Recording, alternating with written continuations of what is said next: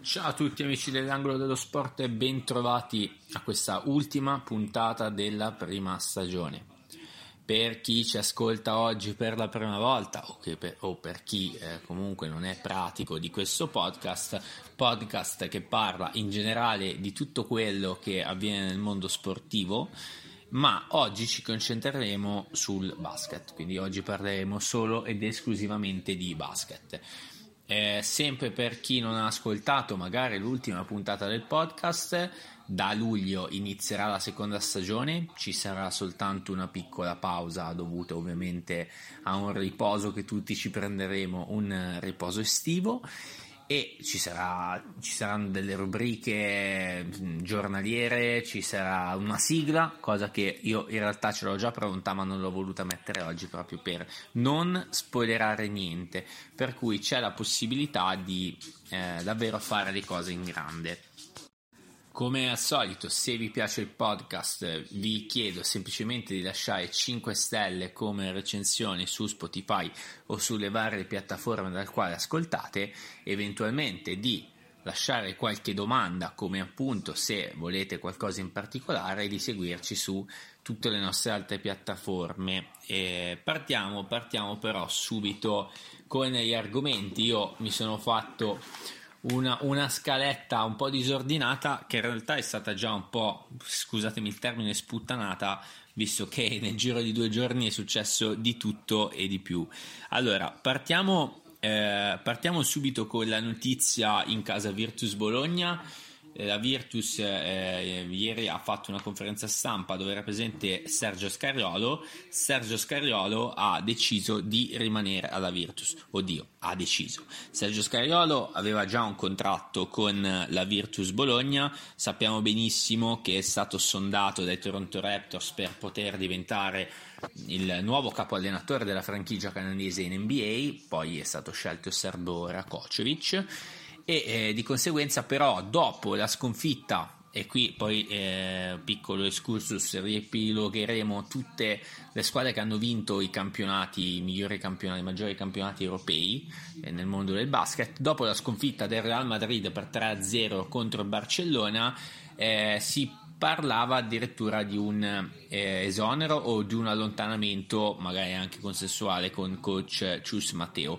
che in realtà non è mai stato amato a Madrid, non per qualità eh, tecniche o qualità umane, ma semplicemente per un discorso di eh, carattere, per un discorso Matteo non ha mai dato l'idea di riuscire a tenere in mano la squadra, anche se dopo aver vinto l'Eurolega e il discorso di eh, Tavares sicuramente ehm, è, è, migliorata la, situa- la sua situazione. Ok.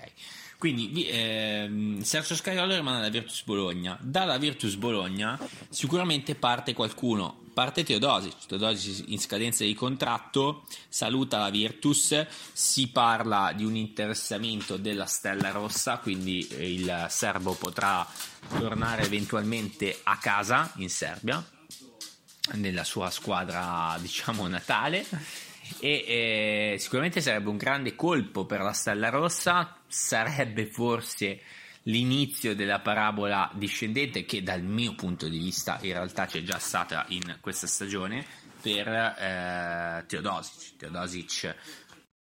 Teodosic è già in questa stagione è stato in parabola discendente, l'abbiamo visto, l'abbiamo notato tutti, poi è un campione, ha dei lampi di genio eccezionali, lo sarà sempre, fino a 40, se giocasse anche fino a 50 anni, però un conto è essere un genio e saper fare dei passaggi super, saper tirare da tre punti, saper spezzare il ritmo della partita, un conto è saperlo fare, riuscire a farlo nell'arco di tutta la stagione, come di fatti alla Virtus al di là della polemica gara 5, gara 7 e poi parleremo anche di questo che è uscita fuori nel consiglio di Lega dopo le dichiarazioni di Nicolò Melli Ehm, comunque alla Virtus è mancato Teodosic, è mancato Teodosic, è mancato soprattutto anche Marco mm, Bellinelli e, e sono diciamo i due che sono mancati di più alla Virtus nel finale nel finale di stagione della stagione italiana. Ecco, mettiamola così. Quindi sicuramente Teodosic ha giocato in gara 7 la sua ultima partita giocata malissimo con la maglia della Virtus Bologna dopo un biennio comunque ricco di, di soddisfazioni, questo c'è da dirlo. Si parla anche di Marco Bellinelli, il rinnovo di Marco Bellinelli, notizia fresca di oggi, questa è uscita una notizia in cui Marco Bellinelli appunto eh, dichiara che si sta parlando di rinnovo con la Virtus Bologna. Io eh, ero convinto che se fosse rimasto Scariolo Bellinelli non sarebbe rimasto, in generale se fosse rimasto Bellinelli non sarebbe rimasto Scariolo, invece c'è la possibilità che tutte e due rimangano con le V nere, eh, anche qui Bellinelli però il problema, io, abbiamo visto, allora, qui anch'io non so da dove iniziare. E abbiamo visto che Bellinelli più di una volta ha mandato a quel paese, che poi può anche essere una quel paese benevolo, ma dubito, Sergio Scariolo. L'ha fatto anche in gara 7. In gara 7 la Virtus non ha avuto anima. Cioè, eh, Milano ha dominato gara 7, va bene, ma la Virtus ha perso perché non aveva anima. Se voi andate a rivedervi gara 7 della finale scudetto 2023, vedrete una Virtus Bologna dove Teodosi gioca per se stesso Bellinelli totalmente spento, eh, anche Hackett con una faccia totalmente diversa, per cui gli unici due che forse hanno dato il 110% sono stati Cordinier e eh, JT. JT che tra l'altro andrà al Monaco, quindi altra notizia in casa Virtus, ma si sapeva già da un'eternità.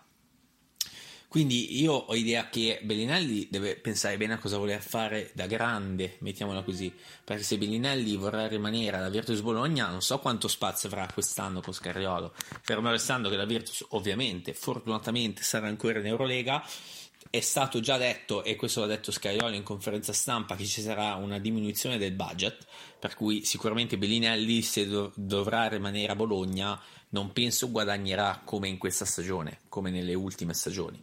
Ci sarà sicuramente una riduzione dell'ingaggio, tutti si stanno non dico, non dico, che tutti si stanno riducendo l'ingaggio in Europa e dopo ci arriviamo, ma sicuramente eh, il giocatore medio non può più ambire in questo preciso momento storico europeo a degli ingaggi faraonici. Poi magari l'anno prossimo, tra due anni, cambierà ma oggi come oggi eh, alcuni giocatori, come può essere anche Marco Bellinelli, non può ambire a quell'ingaggio faraonico, faraonico scusatemi, lo stesso Teodosic va via dalla Virtus, alla Virtus avrebbe preso molto probabilmente sicuramente meno di quello che prenderebbe nell'80% delle altre squadre europee, perché la Virtus al di là della riduzione dell'ingaggio si rende conto che Teodosic oggi non ti può fare la differenza in una stagione da quante sono 80 partite, se non sbaglio. Detto questo, eh, altro giocatore che va via dalla Virtus Bologna è Nico Mannion. Nico Mannion che si accasa al Basconia eh, Basconia, il primo tassello del nuovo Basconia, Nico Mannion. Eh, Basconia l'ha ufficializzato molto presto, è stato molto contento di ufficializzare questa firma, sono arrivati tanti complimenti per il giocatore e eh, Nico Mannion eh, dal mio punto di vista è un ottimo giocatore, un ottimo giocatore che ti può spezzare il ritmo di una partita entrando dalla panchina e se fa quel salto di qualità può anche darti qualcosa da titolare. Non penso e io spero di essere smentito anche per il bene della nazionale che Nico Magnon sia quel giocatore che ti faccia sfracelli in Eurolega. In una squadra che gioca un bellissimo basket come il Basconia, e arriviamo anche sulla sua guida tecnica, abbiamo una notizia anche su di lui. Io penso che possa far bene un basket veloce, un basket non voglio dire spettacolare, ma sicuramente un bel basket, come quasi tutto il basket, delle, il baloncesto delle squadre spagnole, mettiamola così. Quindi io penso che Nico Mannion possa fare molto bene come ha fatto bene Fontecchio a Basconia, come ha fatto bene Polonara, Polonara che sta facendo bene in tutte le squadre europee in cui va o in quasi tutte. E, e, e magari può essere il suo trampolino di lancio come lo è stato appunto per lo stesso Achille come lo è stato per Fontecchio e magari lo può essere, può essere anche per, per, lui, come lo è stato anche per Schengheli, anche se è un altro tipo di giocatore e ha dominato sostanzialmente quando era al Tau, al Tau Vittoria o al Basconia, chiamatelo come, come volete. Quindi eh, buona fortuna a Nico Mannion. E eh, appunto parlando di Basconia, coach Penaroia, l'allenatore, ex allenatore di Valencia e allenatore appunto del Basconia, rimane eh, riconfermato, si parlava addirittura di una sua non possibile riconferma, nonostante l'ottima stagione che l'ha portato alla fine al, um, al, al, al, nono posto, se non sbaglio, scusatemi, un lapsus tra nono e decimo posto, mi sembra nono posto, a un soffio dei playoff eh, di Eurolega con una squadra sicuramente non all'altezza di quella, ad esempio, che sono rimasti fuori, come Olimpia Milano, come Efes, eccetera. Per cui il basket di coach Penaroli è molto bello, molto veloce. Io non vedo l'ora che ricominci la stagione di eh, Eurolega, anche per vedere il Basconia con Penaroia e Nico Mannion.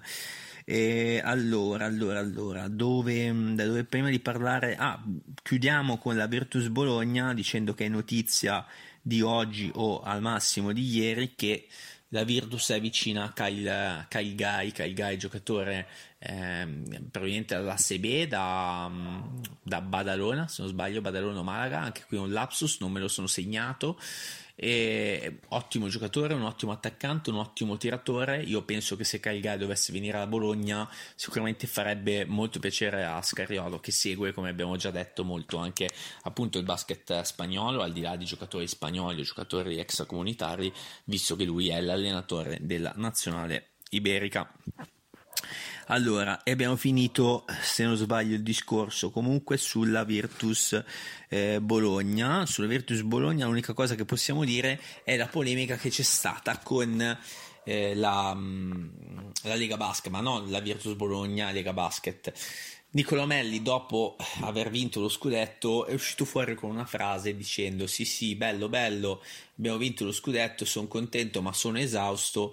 Prossima, il prossimo anno facciamo la serie, a 5, la serie finale a 5 partite. Allora, è vero che in tutta Europa le serie finali sono a 5 partite, quindi uno potrebbe dire: Ma perché? Il classico tra Barcellona e Real Madrid, che è probabilmente la serie più spettacolare o una delle più spettacolari eh, del mondo, è a 5 partite e Milano Virtus Bologna, dove nelle ultime due partite i giocatori sono quasi trascinati, deve essere a 7. Allora, io vi dico il mio punto di vista. Stiamo parlando di giocatori professionisti, il calendario c'è da inizio anno, da inizio stagione gli allenatori hanno un roster chilometrico, se non sono in grado di far giocare, per quanto ad esempio riguarda Messina, Biliga qualche minuto in più, un Biliga che in campo ci può stare tranquillamente. Paul Biliga non è un cesso come giocatore. È Kyle Hines? No. È Voigtman? No. È Jaite? È, ditemi, un giocatore forte? No ma Biliga, soprattutto in Serie A, può giocare tranquillamente.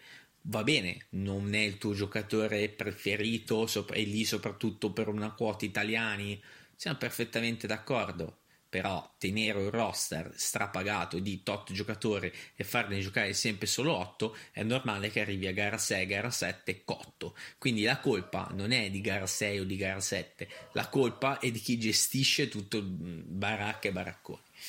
Detto questo, la Lega ha votato per eh, effettivamente fare solo 5 partite, quindi al meglio delle 5. Che da una parte ok, dall'altra però vai anche a ridurre gli incassi alla Lega, come alla, alla, ai team, alle società. Abbiamo avuto tutti i sold out, tutti i sold out, tutti i sold out, significa che il dato dell'affluenza di pubblico è stato enorme, l'interesse intorno almeno a Milano Virtus Bologna c'è. Allora perché dobbiamo ridurre di due partite questa cosa qui. Poi io penso che se la finale fosse stata Venezia-Sassari, Pesaro-Treviso o metteteci altre due squadre, i sold out li avresti fatti lo stesso perché ti stai giocando uno scudetto. Quindi perché andare a togliere due incassi ipotetici in più? Per cosa? Perché i giocatori si lamentano, ma i giocatori comunque, ripeto, il calendario c'è all'inizio anno, se sei stanco non è colpa di due partite in più, è colpa di tutto il calendario. Questo è il mio punto di vista. Può essere condiviso, può non essere condiviso.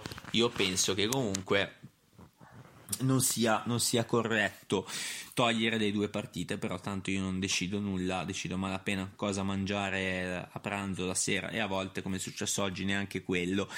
Poi, mh, mm, prima di parlare di due notizie, di tre notizie che hanno a che fare col mondo NBA, eh, facciamo un breve riepilogo e continuare col mercato. Facciamo un breve riepilogo di chi ha vinto le, eh, principali, i principali campionati europei eh, nel mondo del basket. Allora, il Partizan in gara 5 ha battuto la Stella Rossa e ha vinto la Lava League. Eh, Obradovic, ennesimo titolo da capo allenatore.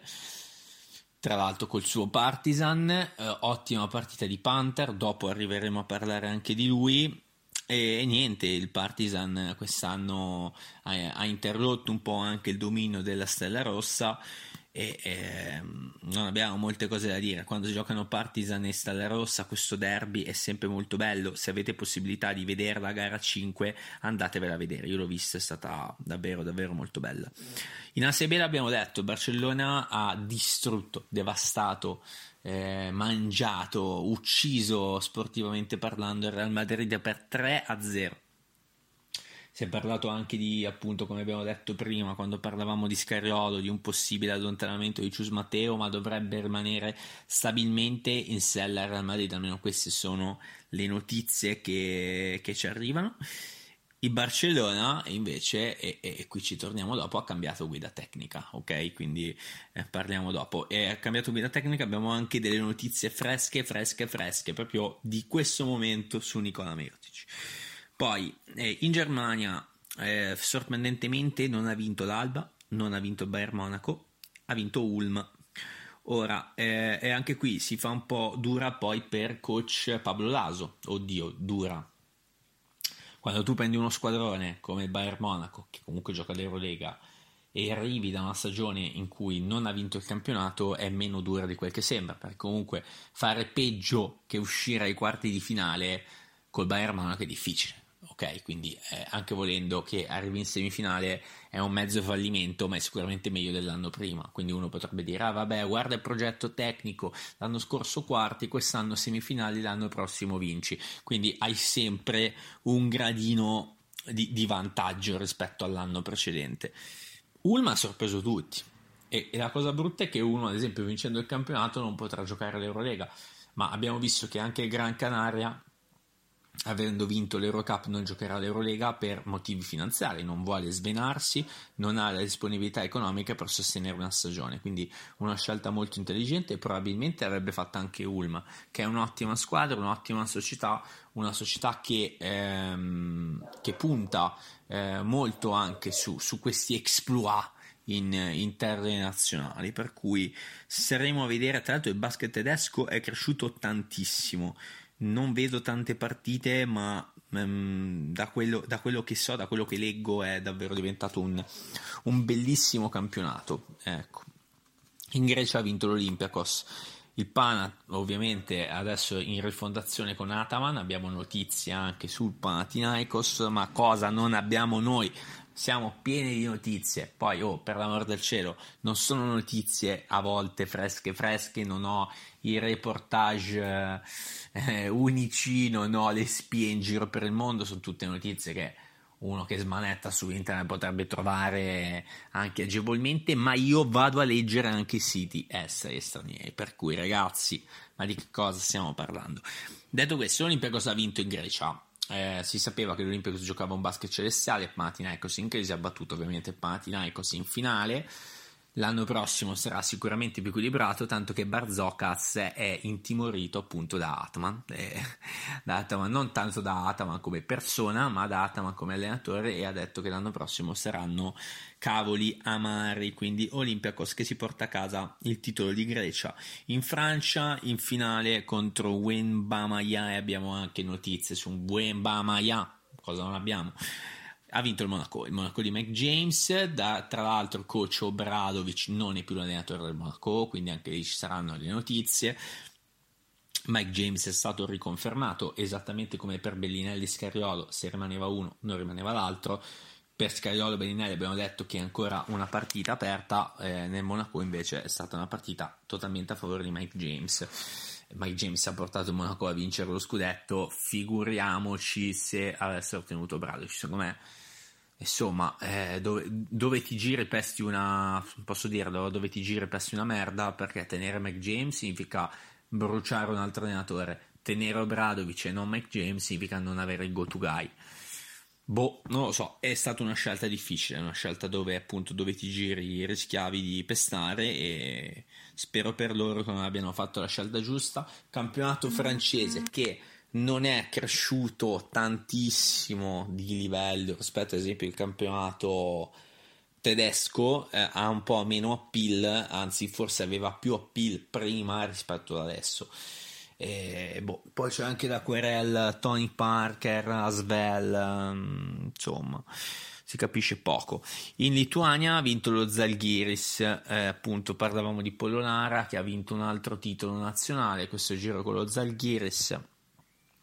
Nulla di particolare, Zalgiris che l'anno prossimo, sempre puntando comunque sulla sostenibilità, cercherà di fare una stagione non dico migliore di Eurolega perché alla fine è arrivata ottava, ha perso sì 3-0 col Barcellona, però eh, all'ottavo posto ci è arrivata, è arrivata ai playoff, ha guadagnato penso soltanto nell'unica partita di playoff, ha, qua, ha, quasi pareggiato il budget che ha usato per gli stipendi ovviamente, sto esagerando però è, ha avuto un grande incasso per cui per lo Zalgiris arrivare ai playoff significa sostenibilità anche economica, ma per loro l'importante è esserci. In Turchia ha vinto l'Efes, appunto eh, Ataman dopo aver vinto il titolo ha salutato e se n'è andato in Grecia.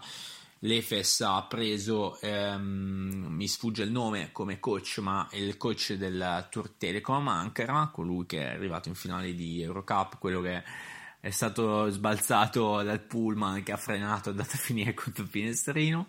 Se non sapete la storia andatevela a leggere perché è davvero molto bella e buffa. Oddio, bella, non è bella per niente, però è molto buffa. E, e di conseguenza um, cercherà questo allenatore, mi sfugge il nome, ripeto, è il, uh, l'ex assistente di Obradovic al Fenerbahce. Molto, molto rigido, si dice, si dice che sia molto bravo. Conosco poco, non posso esprimermi però sicuramente l'EFS è in fase di rifondazione, eh, non totale, ha ancora un bel nucleo di giocatori, ma sicuramente dovrà cambiare qualcosa perché il ciclo di Ataman è finito. Maccabi ha vinto in Israele un'ottima serie contro la Poel Gerusalemme, Apoel Gerusalemme che ha dominato se non sbaglio anche gara 2 proprio di 40 punti forse, se non dico una cavolata, ma ha vinto il Maccabi, eh, Maccabi che arriva da una stagione un po' così e così di, di Eurolega.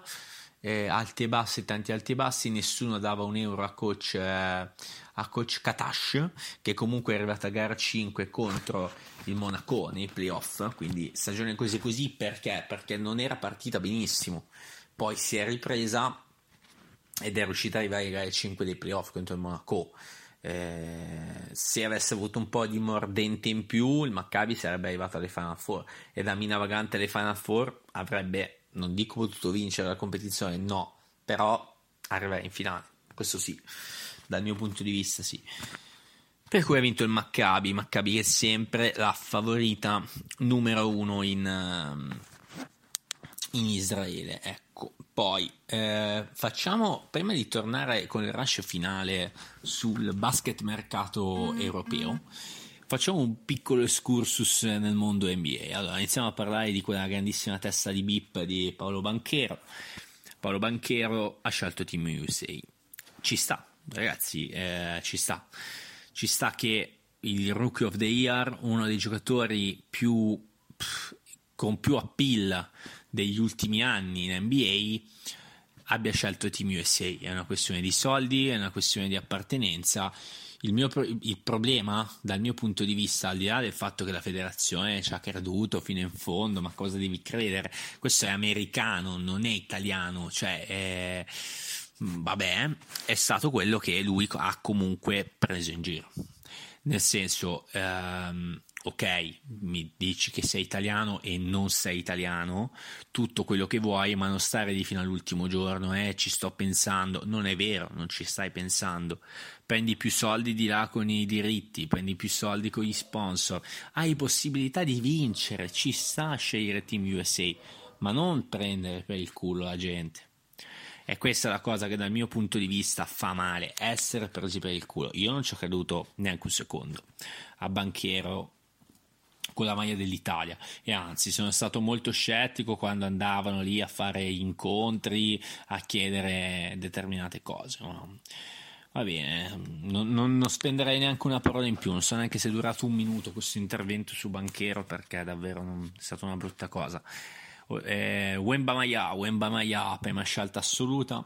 Su Wemba Maya abbiamo un video che ovviamente essendo un podcast non possiamo pubblicare eh, video di oggi dove ha fatto una seduta di tiro al, um, all'ETT Center, se si chiama ancora così, ma, all'Aladom, Alladom, come si chiama? All'Aladom, insomma io lo, chiamo, lo chiamerò sempre AT&T Center, però vabbè, detto questo ho fatto questa seduta di tiro andata abbastanza male, un po' per l'emozione, perché comunque alla fine è un talento devastante, ha chiesto poi un'alzata in alley-oop, ha saltato penso eh, un, un, foglio di, della Gazzetta dello Sport e ha schiacciato con una facilità incredibile, cioè, a parte che su di, su di lui c'è una storia che dice che una volta si è incassato una palla da basket, appunto tra tabellone e ferro, è saltato allungando la gamba e l'ha tolta, cioè, quindi allungando la gamba eh, fi- fino al pallone, una cosa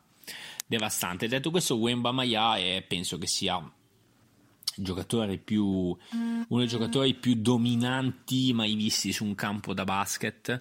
Spero che rimarrà sempre umile, spero che rimarrà sempre eh, sempre quello che è, perché se così fosse ci sarebbe comunque la possibilità di, come posso dire, di vedere davvero un giocatore devastante, più devastante di quello che hanno fatto credere in Joel Embiid e probabilmente più devastante anche di Jokic. Jokic che a me non piaceva all'inizio, ma mi sono totalmente ricreduto. Rimanendo in eh, NBA, l'ultima notizia che abbiamo è quella di De- Damon Green che uh, è uscito dal contratto perché vuole un contratto da 100 milioni di dollari. Quindi sostanzialmente un quadernale da 25 milioni l'anno. Green è fondamentale per Golden State, si punta in casa Golden State a trattenerlo, non so se a quelle cifre. E tra l'altro finché ci sarà il nucleo Green, eh, Curry e Thompson, Golden State punterà sempre a vincere nel loro piccolo. Per cui si sta pensando molto a questa cosina qua, se mantenere Draymond Green o no, Draymond Green che è stato fotografato a pranzo con LeBron James, ora per carità non è un mistero, possono anche essere amici, ma si dice anche che appunto LeBron possa portare alla sua corte Draymond Green. Staremo a vedere come si svilupperà la situazione. Oh, siamo già quasi a mezz'ora di, di podcast. Eh, la scaletta sta facendo bene, non abbiamo tantissime altre notizie, ma andiamo. Allora, L'Olympiakos, Olympiacos ha preso Milutinov, questo non è una novità, si sapeva già da molto tempo. Milutinov che era stato tentato dall'assalto della Virtus Bologna, ma è andato poi dal Sesca e è passato all'Olympiakos, è tornato all'Olympiakos e l'Olympiakos eh, penso che con questo colpo se Milutinov si, si è ripreso totalmente dall'infortunio, penso che sarà devastante. Eh, o comunque Ora non so nelle eh, dinamiche di Barzocas se sarà titolare o sarà panchinaro, ma anche solo vedere Minutino uscire dalla panchina e fare il suo gioco sotto le planche è un qualcosa che davvero io mh, avessi la macchina del tempo tornerei av- andrei avanti fino alla prima partita dell'Olympiacos anche solo lì per stagione perché è una cosa che voglio vedere con i miei occhi. Olympiacos ha tentato o tenta anche Semio Gelei. Semio Gelei sempre da Virtus Bologna eh, si dice che abbia un'uscita dall'accordo con le Vunere, non si sa, non ci sono notizie in questo momento, eh, anche perché con la conferma di Scariolo penso che il mercato della Virtus al momento sia in fase di partenza.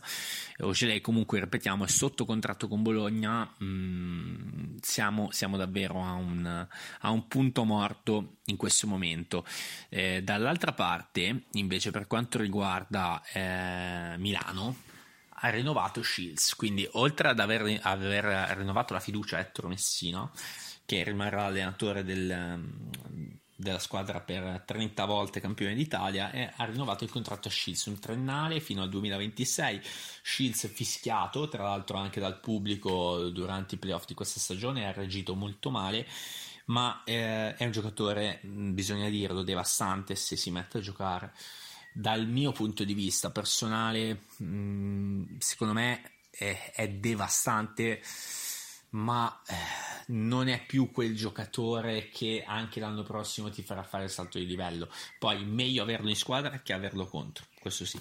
Se ti fa la serata mh, della vita è un giocatore totalmente immarcabile, ma se fosse, ragazzi, io, io dico questo, spero di non mettermi contro i tifosi di Milano, io simpatizzo Milano o, o tifo Milano, non so se posso dirlo se eh, Shields fosse così devastante probabilmente avrebbe ricevuto le attenzioni di molti altri top team di Eurolega.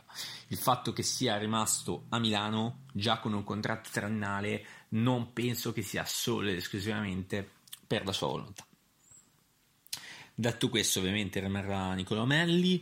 Shabazz Napier ha fatto un post su Instagram ringraziando Milano, un post molto criptico si pensa che non rinnoverà l'accordo con l'Olimpia. Eh, è un peccato perché se io fossi stato Messina e il GM ehm, di, di, Milano avrei cercato in tutti i modi, anche coprendolo d'oro, di mantenerlo. È vero che anche lui in fase eh, finale di stagione ha avuto un attimino di, di, non di calo, ragazzi, però le ultime partite sono state un po' un calo per tutti. Eh, però è un giocatore che davvero palle in mano, eh, sette partite su otto te le decide da solo. Io un giocatore così, io impazzisco per i giocatori così. Nella squadra che allenavo avevo un giocatore simile impazzivo totalmente per lui. E, um, Milano ha firmato Caruso, quindi oltre a Shield, Messi eh, Messi, ragazzi, Messi, oltre a Shield Melli c'è anche Caruso che arriva ovviamente da Varese, si sapeva già, una notizia che si sapeva. E, io spero e rinnovo quello che ho detto per Biliga che Messina quest'anno faccia giocare un po' di più gli italiani in campionato, ma non sul più 20, sul più 30, dandogli un po' più di responsabilità. È vero che abbiamo visto che all'ultima partita Milano e la Virtus sono giocati il primo posto e probabilmente scusatemi, probabilmente se la Virtus avesse ehm, fosse arrivata al primo posto avrebbe vinto lo scudetto. Così si dice, chi ha, vinto, chi ha avuto fattore campo ha vinto tutte le partite. Però ragazzi, c'è bisogno, c'è bisogno di far giocare i giovani, tra cui Caruso. E notizia fresca, fresca, ragazzi, questa è una notizia di mezz'ora fa o di più da quando ho iniziato il podcast, quindi un 40 minuti fa, un'oretta fa. Darius Thompson, conteso da Milano e Fenerbahce. Innanzitutto, Darius Thompson, giocatore play del Basconia, eh, sta aspettando il passaporto, passaporto italiano, anche per l'eventuale convocazione in nazionale eh, è conteso da Milano e dal Fener. Si, all'inizio in realtà si diceva il Fener avesse già firmato Thompson. Notizia tipo due o tre settimane fa il Fener ha firmato Thompson. Non è assolutamente vero. Thompson non ha firmato con nessuno. E anche qui, se fossi Milano, va bene, perdo Napier subito su Thompson immediatamente. È un giocatore devastante. È uno di quei giocatori che ti fa fare il salto di qualità eh, il mio problema dal mio punto di vista però è hai rinnovato Shields, Thompson. È un giocatore non voglio dirti simile ma mm, insomma siamo più o meno lì. Thompson e Shield nello stesso momento in campo. Sì va bene ci possono stare ma boh non lo so. È vero che Thompson è anche un buon difensore Va bene ragazzi, abbiamo le ultime due, le ultime tre notizie. Prima notizia riguarda il Panathinaikos. Panathinaikos ha firmato l'Essort, quindi dopo Vildosa ha già firmato l'Essort, centro che arriva appunto da parte di San Belgrado.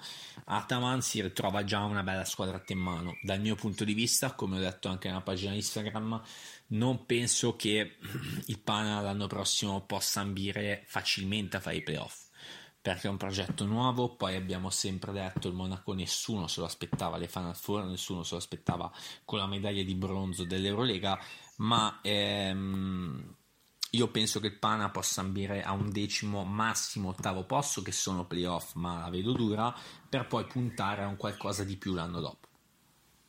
Atama sicuramente ha chiesto delle garanzie, gli stanno dando dei giocatori buoni, ma non penso che al momento Vildosa e Lestort siano quei due tipi di giocatori che al di fuori di un contesto super possano farti vincere, non dico l'Eurolega, ma tante di quelle partite che ti portano poi ai playoff o alle Final Four. Notiziona, allora innanzitutto il Barcellona in, in, ha rescisso consensualmente il suo accordo con coach Sarunas Jasikevicius. E Asi eh, lascia sul piatto diversi milioni eh, o comunque ha avuto una buona uscita ma lascia comunque diversi milioni non facendosi esonerare si parla tra l'altro per lui di un accostamento a, ehm, in NBA. Mm, adesso eh, ho un lapsus sulla squadra, non mi ricordo se fosse eh, Sacramento, forse assistente Sacramento Kings. Comunque si parla di un um, Yasi che potrebbe andare in NBA a fare l'assistente sostanzialmente per 3,5 milioni all'anno se non sbaglio. E ehm, quindi un super mega assistente e sarebbe magari anche un apprendistato per un possibile suo approdo poi su una panchina NBA comunque alla fine Jasikevic ha tantissimi agganci anche nel mondo NBA anche se da giocatore aveva poi litigato quando era prima Indiana poi a Golden State detto questo eh, il nuovo allenatore a Barcellona è Roger Gramau. Scusatemi, non stavo cancellando una cosa.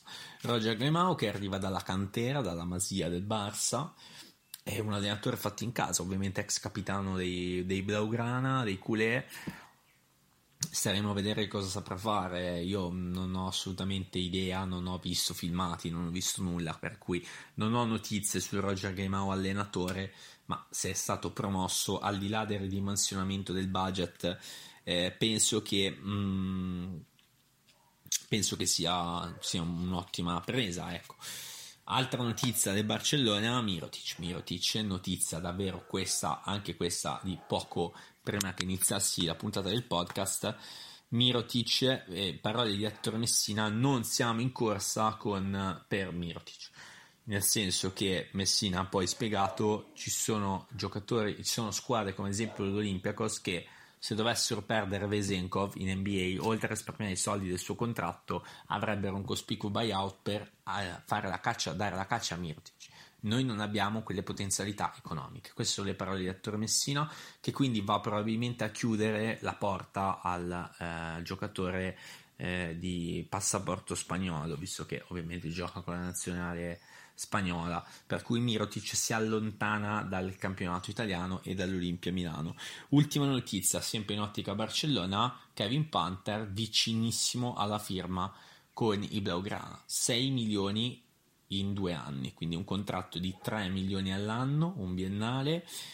Panther sappiamo benissimo è un ottimo attaccante, se non avesse perso la testa in gara 3 contro scusatemi, in gara 2 contro il Real Madrid, probabilmente il Partizan sarebbe andato alle Final Four e chi lo sa, magari avrebbe anche vinto, ma lo sto dicendo per tutte per farvi capire l'incertezza. Per cui eh, Kevin Panther vicinissimo alla firma con eh, il Barça, che risparmiando i soldi di Mirotic e di molti altri, anche di Jasikevicius, può puntare a dei giocatori comunque di ottima qualità non penso che Panther da solo possa far fare l'ennesimo salto di qualità al Barcellona. Barcellona non ha bisogno di fare salti di qualità. Barcellona e Real Madrid saranno sempre lì a giocarsela, nonostante il campionato della CBE sia devastante a livello di qualità, perché c'è Valencia, c'è appunto il Basconia, ma tutte le altre squadre. Ma quello che io voglio dire è che Panther da solo non penso ti faccia partire favorita eh, per vincere l'Eurolega, soprattutto se l'Olympiakos mantiene Vesenkov e ha preso Milutino e magari prende anche Ogerei. Quindi eh, queste sono tutte le notizie che avevamo da darvi in questa puntata del podcast, ultima puntata della prima stagione. ci risentiamo sicuramente a luglio per iniziare le nostre rubriche. Continueremo poi per tutto luglio e, come abbiamo detto, tranne una piccola sosta ad agosto. E poi continueremo ovviamente sempre settimana dopo settimana a, a aggiornarci. Eh, ragazzi, io vi ringrazio per averci per avermi tenuto compagnia in maniera silenziosa in questa prima stagione del, del podcast L'angolo dello sport. Spero che vi piaccia, che vi sia piaciuto, che vi siate divertiti. Per qualsiasi cosa siamo sempre pronti a, a rispondere alle vostre domande. Io vi saluto, un abbraccio, buona serata a tutti.